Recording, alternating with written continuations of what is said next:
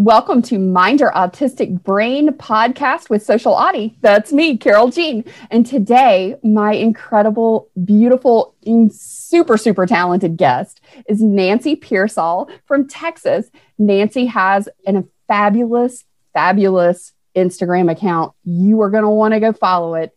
It's Enigma Creative. Make sure you check the show notes below and get that link and contact information to meet and greet Nancy. Nancy, I'm so excited you are here. We have been planning this for a couple weeks, and I am so excited to finally get here. Thank you so much. I'm super excited. Thank you so much for having me, Carole Jean. It is a pleasure. Well, I am super excited that we are here together because you have so many beautiful insights, thoughts, and just the way that you see the world and the way that you put it into words the way you write is just such a gift and a blessing. And I know in our community, we have some incredibly talented writers. Nancy, you are way up there in that group in those talented writers for sure. Thank Nancy, you. I want you to tell the story, if you don't mind sharing with everybody, how you got the title and the name Enigma Creative on your Instagram account, because it's really cool and I love it. Sure. So, um, it was probably, um, hmm, probably like December of the very end of December 2019, um, January 2020. I had uh, decided to start a new Instagram account, one specifically dedicated to my uh, visual art and poetry because I am a creative person. And I had always wondered sort of why, you know, where, where did the creativity come from? And to me, it was kind of an enigma. And so I decided to start this account called enigma.creative. And then I, I started slowly uploading some of my art to the account. Um, but I was at the time in the middle of um, assessing whether or not I could be autistic. And I received my official diagnosis um, right as the account had kind of gone live. And so at that point, um, because this was um, such um, a big event in my life, receiving this ident, you know, learning that I'm autistic. Um, the account became one for more like autism education and uh, advocacy, and um, the creativity kind of took a back seat. And I've since started an actual like another art data art dedicated account. But yes, now the the name stuck, and so now people know me as Enigma Creative. Well, I, I would have to beg to differ with you not having creative things on there because the way that you write, just the photographs that you share, they are incredibly creative and artistic in their presentation for sure. Thank you so much. Thank it you. It is it is a be- beautifully curated account.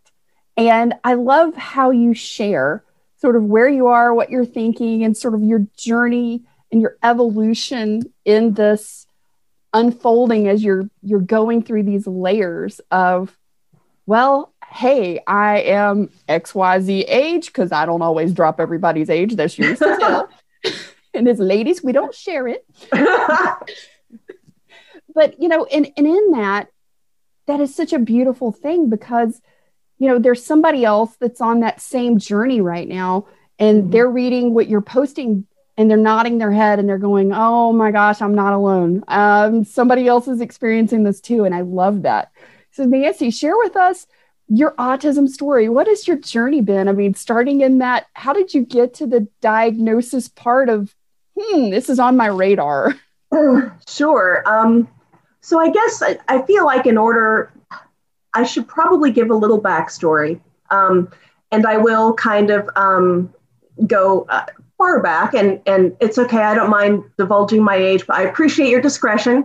Um, I was 44 when I received my official diagnosis. I'm 45 now. Um, to me, age is just a number.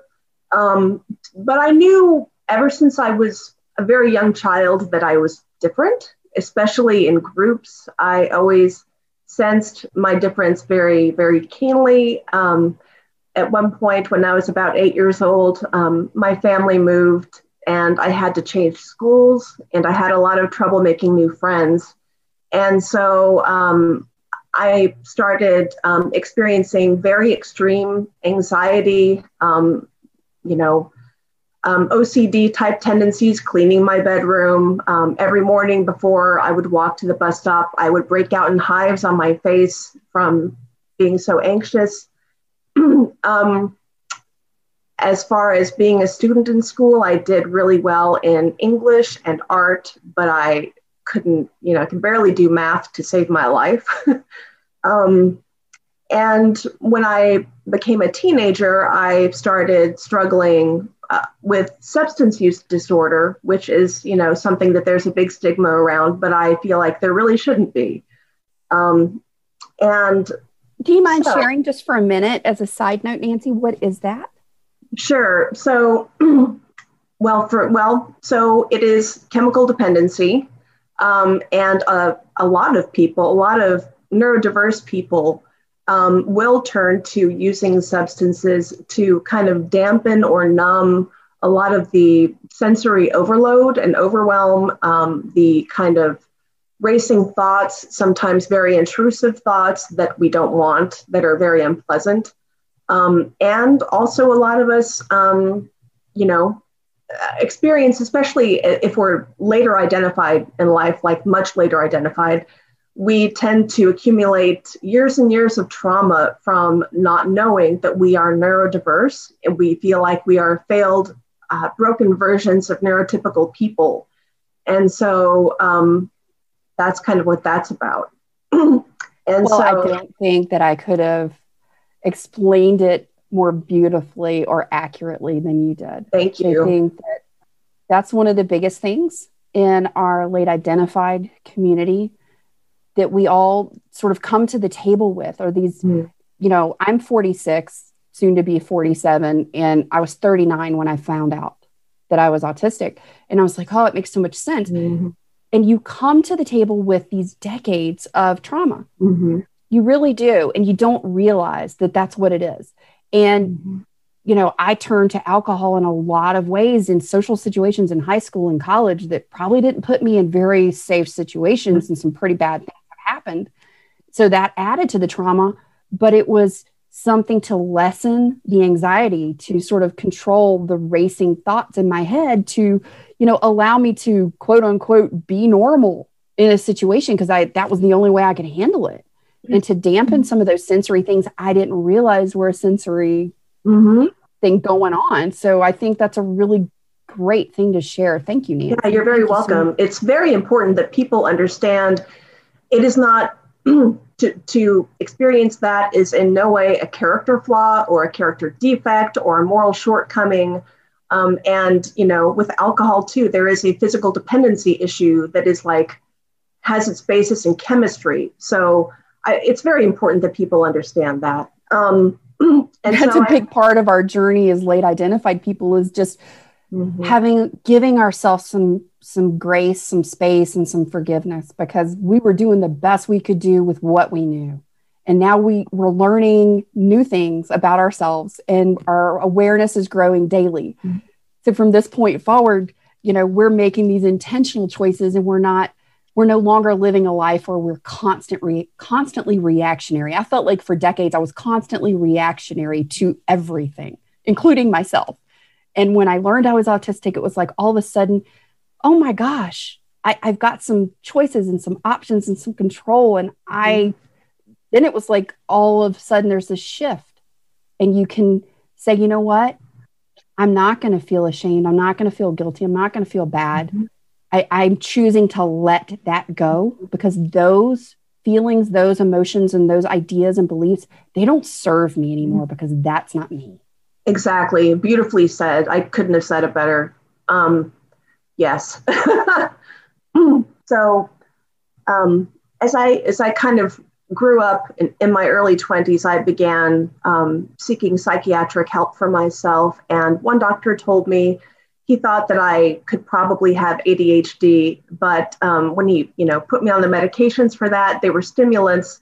Well, I have an incredible, incredibly strong anxiety disorder, so those medications didn't work for me, and I just sort of forgot about that diagnosis for a long time, blew it off, and for a long time, my diagnoses were um, generalized anxiety disorder and depression, clinical depression, because I had been dissociating um, for many, many years, um, starting, you know, as a teenager. So as time moved on, I when you know moved into my 30s. Um, I started working with a different psychiatrist who um, diagnosed me as having bipolar disorder because I had told him about some experiences that I were frightening me that I didn't understand. And I certainly didn't know that they were um, sensory experiences and that sensory processing disorder was even a thing. Um, I was told that I was probably experiencing psychosis. And so I was put on antipsychotics and mood stabilizers for a decade which negatively impacted my physical health, um, contributing toward a weight gain of 100 pounds eventually. And so um, around 2015, you know, I'm still just trying to find out. I'm thinking, you know, I'm taking these medications. And then at one point, I, I lost my job and I lost my health insurance, and I was terrified that I could no longer take my bipolar medication. Well, I ran out of my prescription. I couldn't afford it anymore, and I felt fine. I didn't feel any different. I noticed that I would go down these, like, I called them shame spirals before I even knew that that was a kind of a term. I was calling it that myself. I, I would get sucked down into these, like, I felt like the black pit of hell. Um, these certain events or interactions with people would set me off. But all in all, my, I'm a very even keel person, very, very even keel. I don't really have a temper per se, um, unless I'm experiencing, you know, I'm extremely tired or something, and, or I'm having a sensory sensitivity. So I read about something called a highly sensitive person.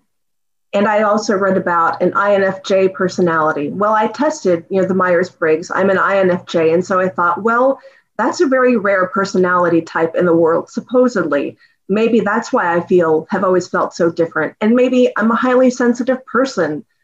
And maybe that's why I've always felt so different. But I talked with plenty of INFJ personalities and people who identified as highly sensitive, and we still didn't line up. Like our experiences, I still was on, felt like I was on the outside looking in, still looking for an answer. And then one day, um, kind of uh, early fall 2019, I received an email um, from an old friend, and it was just a link to a video by the uh, famous um, psychiatrist or psychologist out of Australia, Tony Attwood. And the video was on how autism spectrum disorder could present in um, those assigned female at birth.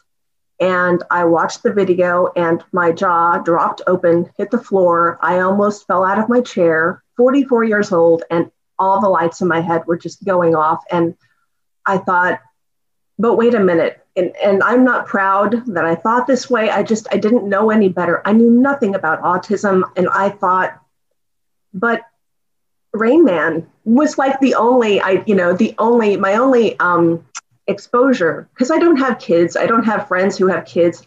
I don't I don't live in the world where autism exists, or I didn't. Um, uh, You're not alone. That's yeah. how a lot of us come to it. Yeah. So it's it's not. Don't feel bad about it. It's it's one of those things. There's like that's one of the things I, I talk about in our group and why I started Mind Your Autistic Brain is that we all come to our autism knowledge about ourselves and the awareness about ourselves. And where we come to that is a very different place. And we all kind of start in that this is sort of the language that I know, this is sort of what I kind of know. And then we move and we grow from there. And that's why it's so important to really be gentle, be kind, be patient, be understanding and nurturing to a mm-hmm. person that's just coming to this same awareness that we found and don't mm. don't dogpile them because they use you know high functioning or Asperger's or something like that. That's all they know right now, and it's our yeah. job as a community to elevate everyone and to create this vernacular that we're sharing.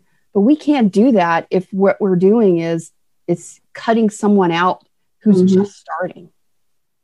I totally agree, and thank you for that. Yeah, I mean, I started trying to um, educate myself on autism. So, you know, at this point, I had not been assessed yet. I spent probably a couple of months doing my own research at home, watching videos on YouTube, reading articles, and um, trying to learn all about, you know, how autism could present in different types of people. And once I, you know, and there are, of course, many um, assessments that are online that people can take, and I consistently scored very high. And until I finally told my husband, I said, I, I really, I feel like I need to get assessed. Um, I feel like I know that I am, but I, after everything that I've been through, I, I need to hear it from somebody else. I just, I need some validation. And, you know, maybe and then I felt, you know, kind of weak, like, well, maybe I shouldn't need that. But, you know, whatever, it's where I was. It's where I was. And so I went and I had, I'll probably write a, actually a post on this first assessment at some point, but um, it was about as bad as one could expect. I had read online that those who are, you know, assigned, I say assigned female at birth because I actually, um, consider myself to be kind of non-binary.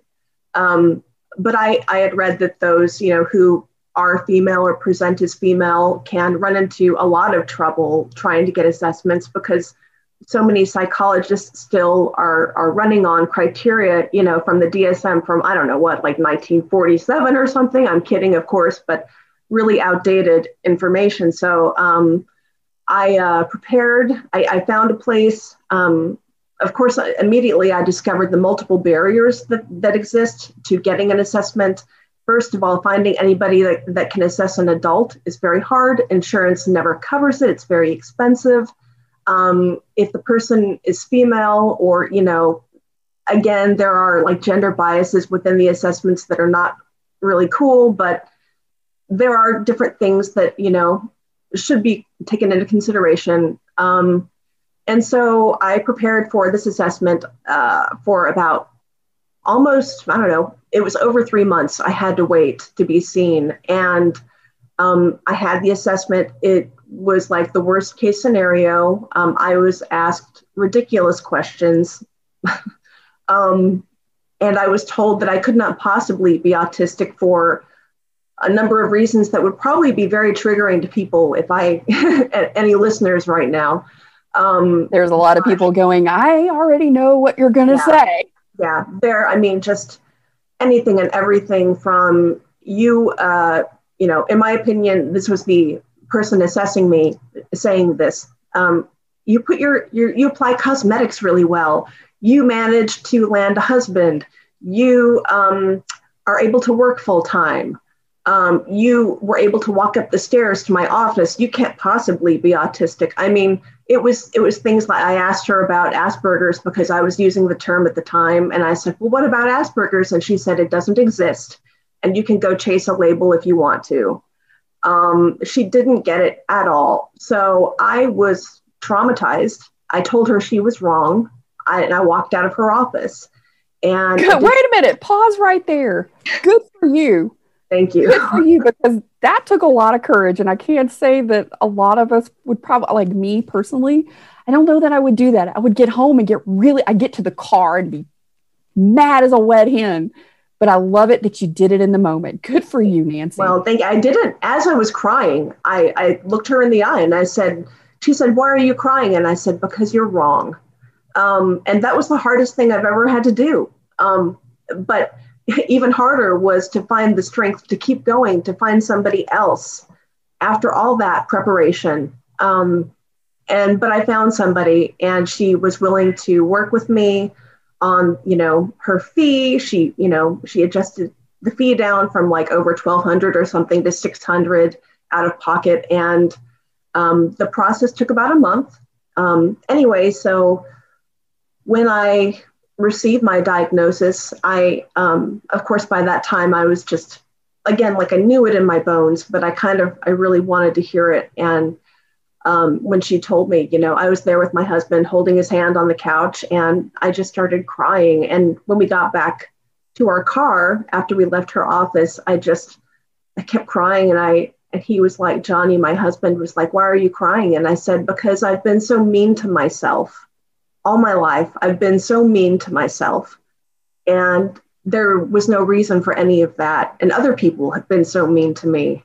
Um, so it's been, you know, a mixture of uh, relief, astonishment, um, all of the stages of grieving that you can imagine depression, rage, uh, bargaining. And um, yeah, I mean, it's it's hard because you you don't get those years back. Um, you don't. I feel like I lost my teens, my twenties, my thirties, all those opportunities. Um, but you know, I I do ultimately believe that uh, everything works out the way it does for a reason. Yeah. So Nancy, I want to ask you if you don't mind sharing, because I think that a lot of people come to that point where they've they've started the process to try and get an official answer. They want that validation of somebody else telling us, you know? And a lot of people have hit that block where the person in the in the seat that can tell us and give us the that that validation we're looking for doesn't give it. Mm. As they've got these preconceived notions and they say, no, this couldn't possibly be you. You're wrong. And you mm. know in your bones, I mean, you know, just without a doubt, this is me what was it? Because I feel like that's a really important thing to sort of share. What was it that you were thinking or feeling? What was it that kept you going? What was it that you were asking or thinking or telling yourself after that moment to say, you know what? I'm going to keep looking. What was your driver, your motivator in that, Nancy? Thank you. That's a great question. Um, gosh, I, I guess because by that point I had just read so much about read so much about it on my own and watched so many videos about autism on my own. And um, i noticed that you posted one of the things one of the tools that i used to, to prepare for my assessments was this unofficial list of like uh, traits and, in females that was written by Samantha Craft. And you have it on the mind your autistic brain facebook group which i love that you have that there so I took that there, and being the kind of uh, cool nerd that I am, um, haha, uh, copied and pasted that into a Word document and like went through and highlighted all of the traits that were listed in this document that she wrote. And then underneath it, like in a different color, so I could see what I was writing, wrote like how I thought that this particular trait that she had written down applied to me. And then that would get me thinking of a dozen other instances or experiences that were along the same lines. Yeah. That and that is a really I'll make sure that I link that down in the show notes and I'll I'll have the the article available. It is really it was one of the things that when I read it, I was like, oh wow, you know and it's like you you there's that one thing that prompts you know a dozen other things that you start connecting all of these little dots you know it's like this the mm-hmm. string theory and i i look like the fbi board you know as I'm, yeah. like, oh my god yes. all together yes. in this giant web you know and it's like it makes sense in my brain and it's such a wonderful um, article and it's and it's actually on the art of autism is the website that that hosted mm. and it's they actually they started the actually autistic hashtag which i love so really brings us together yeah it, yeah that is it's just it's been amazing. And so um i mean it's ultimately learning this about myself has been the most empowering experience. Most people wouldn't think so because you know there's the the stigma with the label of oh autism. And and I'll talk a little bit about that in a second. But you know once you realize that autism first of all is completely separate from intelligence it's it's a type of brain it is uh, comparing so we've got you know neurotypicals and we've got um, neurodivergent people and it's apples and oranges you wouldn't call, you know, if uh, an autistic person isn't orange, you wouldn't call an orange a defective apple. You wouldn't call, you know, you wouldn't say that it has apple deficiency syndrome. It, it's a different, it's a completely different thing. Um, I've also heard the analogy of like we run, uh, we have a different operating system. I love that too, um, because really it's it's not just our brains that are different. It's it's our entire nervous system, and there are a lot of like um, comorbid kind of conditions that do come into well that a lot of people who are on the spectrum can also have um, and we we literally experience and process reality differently from neurotypical people. Um, and that sort of yeah i'm sorry. Did you want to i'm just keep going. No i am i am going with it because i'm over here on my end nodding my head the whole time going yes yes yes. Because so, that's really a big yeah. thing i think that you know it was one of the things that it's such a gift as we start to learn more about ourselves as as an autistic in the world and seeing that it's not just because we especially you know the dive in research part of us we go mm-hmm. okay it's not just my brain it's not just how i mm-hmm. think it's not just my sensory sensitivities it's the whole thing it's mm-hmm. the body the you know Ehlers-Danlos syndrome. I have POTS. You know, there's all of these other things. I mean, you know, as women, all all you women out there, you know how the period feels, you know how the PMS feels, all the hormones, all the the cramps, all the stuff that I remember as a young woman, as a young girl going, God, how do how do people handle this? I'm in so much pain. I mean, it's like this. It hurts for the sheet to touch my skin the week before I have a mm-hmm. period, and you're thinking, this is nuts. How is this possible? And then you mm-hmm. you get it to be an adult autistic woman. You talk to other autistic females, and they're like, "Oh yeah, I totally get that." you know, yes. that makes sense. It's the heightened nervous system sensitivity. but you don't start to tie all this together until you get your answer. Yeah. You're an orange. You're not an apple. Yeah, exactly. I mean, there were there were tiny little things like little hints that you know before I even received the email from my old friend tipping me off, I was like, something is just really unusual. And I, I felt like bizarre about the way that I experienced the world. Like I, I uh, would be like walking from my car up into my front door, and the rain, if it was raining, might be hitting part of my arm, you know, my bare arm that you know, didn't have a jacket on it or something.